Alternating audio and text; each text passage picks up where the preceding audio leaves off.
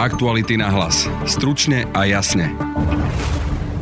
Trojka kandidátky Oľano a dnes štátny tajomník na vnútre Lukáš Kyselica bol v čase predvolebnej kampane príslušníkom vojenských tajných na čele s Jánom Balciarom.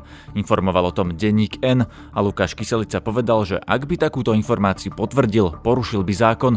Prekvapilo to aj politikov za Oľano. Budete počuť Gábora Grendela. Problém je, že to bolo pre bývalú garnitúru, či už pre pána Balciara, alebo pre vedenie ministerstva obrany. Že moju dôveru to určite naštrbilo.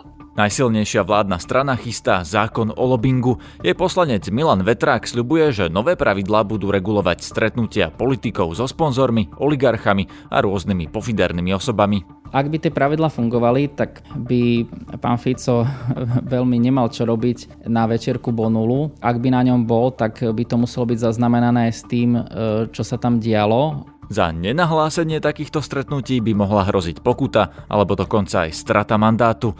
Počúvate podcast Aktuality na hlas, moje meno je Peter Hanák. V tejto chvíli mám na linke Gábora Grendela z Oľano, ktorý je podpredsedom parlamentu a bol pred voľbami skloňovaný ako jeden z kandidátov na ministra vnútra spolu s Lukášom Kysalicom. Dobrý deň, pán Grendel. Dobrý deň, pre. Ako sa pozeráte na to, že pán Kyselica ukázalo sa, že v čase, keď kandidoval za Oľano, bol agentom alebo zamestnancom, to neviem presne, ale bol vo vojenskom spravodajstve? Netajím sa tým, že ma to prekvapilo, pretože vedenie vojenského spravodajstva malo vtedy veľmi zlú povesť, rovnako ako aj celé vedenie rezortu obrany. Navyše potom ešte prišiel ten pomstichtivý útok e, šéfa vojenského spravodajstva voči nášmu kandidátovi Jarovi Naďovi, že moju dôveru to určite naštrbilo. Vašu dôveru to naštrbilo v akom zmysle? Čo je na tom problém? Lebo napríklad sa vyjadril pán Valašek zo, za ľudí, že je to legitímna práca byť v tajnej službe, že by to nemalo nikoho diskvalifikovať z politickej kariéry a navyše pán Kyselica, aj keď tam bol, tak to nemohol priznať, čiže je normálne, že ste sa to nedozvedeli? Opakujem, vedenie vojenského spravodajstva malo už v tom čase katastrofálnu povesť, rovnako ako vedenie celého rezortu obrany kam vojenské spravodajstvo spadá. Neviem si predstaviť, e, že by človek, ktorý sa pohybuje v bezpečnostnom prostredí, išiel za takýchto okolností pol roka pred voľbami pracovať do vojenského spravodajstva. Takže problém je, že to bolo pre pána Balciera. Problém je, že to bolo pre bývalú garnitúru, či už pre pána Balciara, alebo pre vedenie ministerstva obrany. A z toho vyplývajú aj nejaké vaše obavy, že mohol donášať, ja neviem, na vás? Alebo... My sme neboli v nejakom častom osobnom kontakte, takže takúto obavu nemám a neviem presne, čo pre nich robil, ale pre mňa už len samotný fakt, že pol roka pred voľbami išiel pracovať pre vojenských tajných pod vedením pána Balciara je problém. No a čo z toho Olano vyvodí? Lebo ak som správne zachytil, premiér Matovič sa ho zastal, že mu verí. Rovnako eh, pán Jaroslav Naď, minister obrany, povedal, že z tých informácií, ktoré on má, tak pánovi Kyselicovi dôveruje. To znamená, že sa z toho nevyvodí žiadny dôsledok? To vám neviem povedať. Ja určite nebudem nikomu ani cez médiá odkazovať, čo má alebo nemá urobiť. Za seba hovorím, že moju osobnú dôveru to rozhodne naštrbilo. Budete o tom hovoriť aj v Olano, že čo ďalej? Ja som na kandidátke Olano za inú politickú stranu, takže do vnútorných záležitostí Olano nebudem takisto zasahovať. Budete sa prípadne o tom rozprávať s Igorom Matovičom, alebo to naozaj považujete za vnútornú záležitosť Olano, ktorú si oni majú vyriešiť u seba? Je to vec Olano, môj názor je už teraz verejne známy, vyjadril som sa pre viaceré médiá, ale samozrejme ani Olano nebudem robiť personálneho poradcu, to sa nepatrí. Aktuality na hlas. Stručne a jasne. Najväčšia vládna strana Oľano sľubuje, že zakročí proti oligarchom. Tejto témy sa teraz chopil predseda ústavnoprávneho výboru pán Milan Vetrák. Dobrý deň. Dobrý deň. Vy chcete zakročiť proti oligarchom cez zákon o lobbingu? Je viacero e, foriem a spôsob, ako zakročiť proti oligarchom. E, táto forma vyplýva z volebného programu Olano, je spomenutá aj v programom vyhlásení vlády, čiže chceme sa venovať aj regulácii lobbingu, prijatiu zákona o lobbingu a prepojiť tento zákon na systém ochrany verejného záujmu a pravidiel, ktoré upravuje sankcie za porušenie. Poďme si teraz to rozmeniť na drobné, že čo to znamená. Zákon o lobbingu a sankcie. Čo chcete upraviť? Čo v tom lobbingu by sa ako malo upraviť? Čo znamená, že aké pravidla by mali dodržiavať napríklad ľudia, ktorí by chceli niečo dosiahnuť u politikov?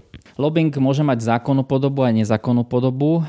My nechceme, aby lobbying mal nezákonnú podobu, teda nechceme, aby rôzne záujmové a finančné skupiny, e, ktoré sa často neštítia ani korupčného správania, e, ovplyvňovali zákonodarcov spôsobom, že bude príjmaná nekvalitná legislatíva, že budú na schvál vyrábané medzery v zákonoch, ktoré potom znemožňujú dosiahnutie spravodlivosti. Ak chceme urobiť nápravu, tak potrebujeme prijať e, zákon o lobbingu, alebo nové pravidlá o lobbingu, že sa vytvorí zoznam lobbystov, ktorí sa budú musieť registrovať.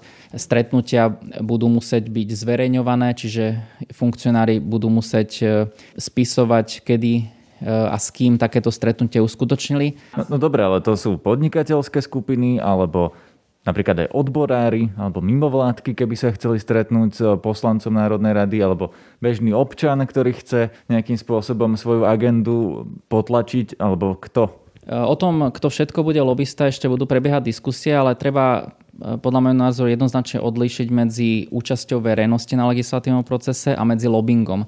Pretože účasť verejnosti na legislatívnom procese už dneska legislatívne pravidla upravujú. To je ten e, štandardný spôsob, kedy zastupujete viac ako 500 ľudí a e, snažíte sa v rámci legislatívneho procesu svoje pripomienky sprostredkovať predkladateľovi zákona. Lobista, e, ten zoznam sa samozrejme ešte spresní, ale klasicky pôjde o akúkoľvek inú zájmovú skupinu, ako je e, samotná verejnosť, ktorá bude chcieť nejakým spôsobom ovplyvniť proces. Tým nejakým spôsobom sa myslí, že bude mať nejaké výhrady voči predloženému zákonu, bude mať nejaké pripomienky, bude mať nejaké podnety na vylepšenie. Toto bude musieť byť niekde napríklad zaregistrované, ale akým spôsobom to pomôže, aby naozaj na politikov nemali vplyv oligarchovia. Lebo vieme, že tí sa nestretávajú oficiálne, tí majú rôzne iné cesty. Ako zamedzíte tomu, aby to nerobili mimo zoznam, poza bučky, poza chrbát? 100% tomu asi nikdy nedokážete zamedziť, ale dneska nie sú žiadne pravidlá, každý sa môže stretávať, kde chce, ako chce. E, verejnosť o tom nevie, ani ďalší zákonodarcovia o tom nevedia. Stretnutia, ktoré budú mať e, zákonnú oporu, sa budú považovať len stretnutia, ktoré budú zaznamenané a budú zverejnené, bude sa o nich vedieť. Ako náhle sa niekto dozvie o tom, že prebiehajú aj stretnutia E, na inom mieste alebo iným spôsobom, ako umožní zákon, bude to znamenať porušenie zákona a za porušenie zákona bude treba stanoviť prísne sankcie, aby to ľudí a zákondarcov, verejných funkcionárov odrádzalo, ak si to nerozmyslia lobbysti, tak si to určite rozmyslí zákonodarca, pretože to nebude chcieť riskovať. Rozumiem, ale veď ten lobbying nemusí prebiehať len cez zákonodarcu, môže to prebiehať na úrovni strany alebo nejakých ľudí v pozadí strany, nejakého manažéra strany alebo hoci len spriaznených nejakých ľudí.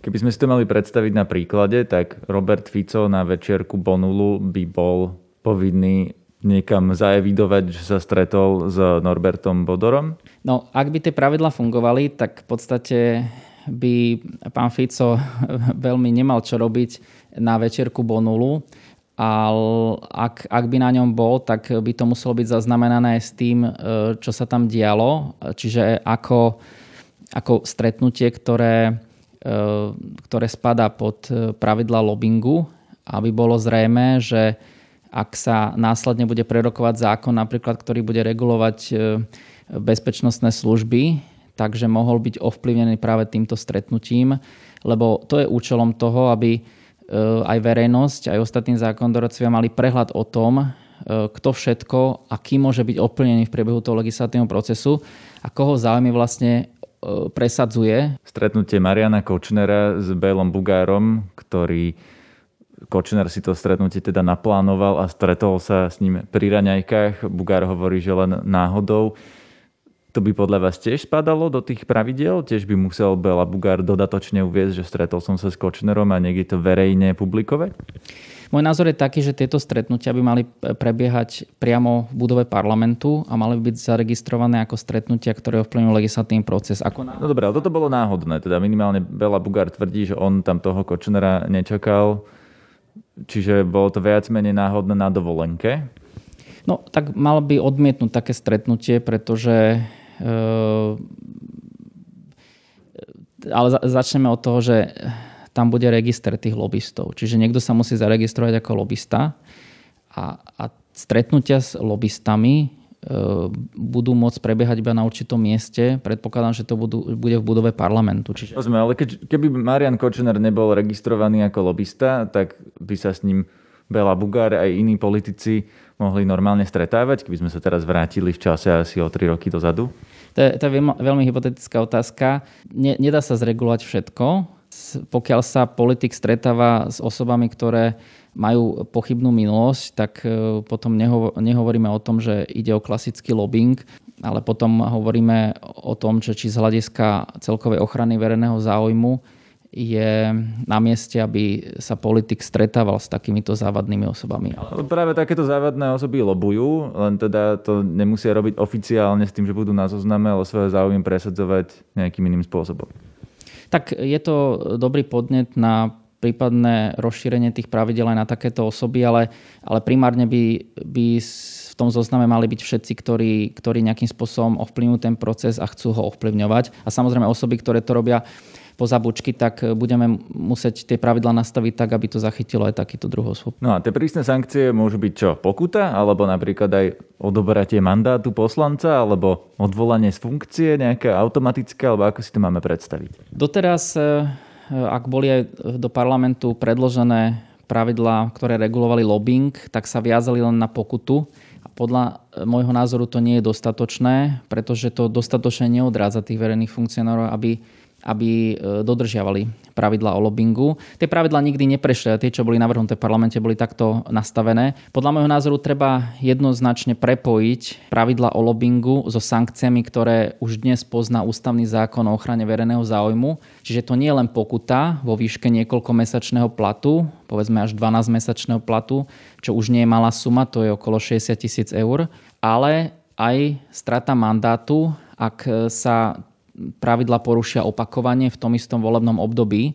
No a dozerať nad e, pravidlami o lobbingu by mal podľa môjho názoru úrad, ktorý v zmysle programu vyhlásenia vlády sa chce zriadiť aj vo vzťahu k majetkovým priznaniam. Pritom sa zastavme, lebo vy máte v programovom vyhlásení viacero nových úradov, ktorý bude tento, alebo pod koho bude patriť. Lebo ak by patril pod vládu, tak by to vlastne znamenalo, že vláda má v rukách kontrolu sama nad sebou a svojimi poslancami, čiže nebude to nejaký nezávislý úrad?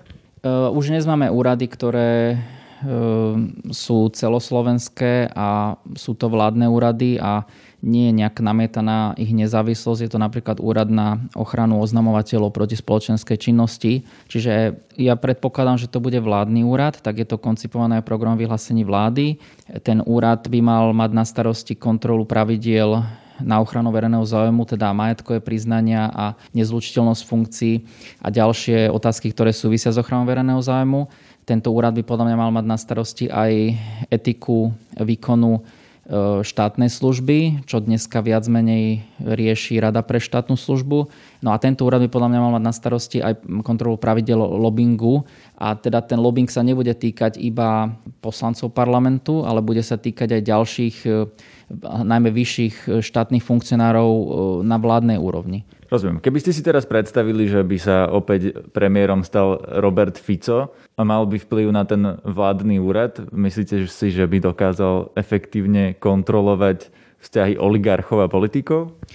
No, ja si nepredstavujem, že ten úrad bude vytváraný tak, že by e, výlučne vláda e, menovala predsedu toho úradu. E, mohli by sme si zobrať za vzor napríklad ten úrad na ochranu oznamovateľov proti spoločenskej činnosti, kde e, má e, právomoc nominovať člena výberovej komisie nielen vláda, ale aj mimovládne organizácie, aj pani prezidentka, čiže širší okruh ľudí, ktorí práve zabraní tomu, čo hovoríte, aby e, čisto len vláda, čiže by to bol vám Fico alebo nejaký iný politik mohol ovládnuť e, prostredníctvom predsedu toho úradu samotný úrad len tým, že ho vláda ako jediný orgán vymenuje. Takže tomu chceme zabrániť a ten okruh e, tých nominujúcich subjektov mal byť širší, nemala by to byť len vláda, mala byť vytvorená komisia, ktorá cez verejné vypočutie vybere toho najsprávnejšieho, najlepšieho kandidáta a ten bude následne predsedom takéhoto úradu. To je na dnes všetko. Počúvajte nás aj zajtra.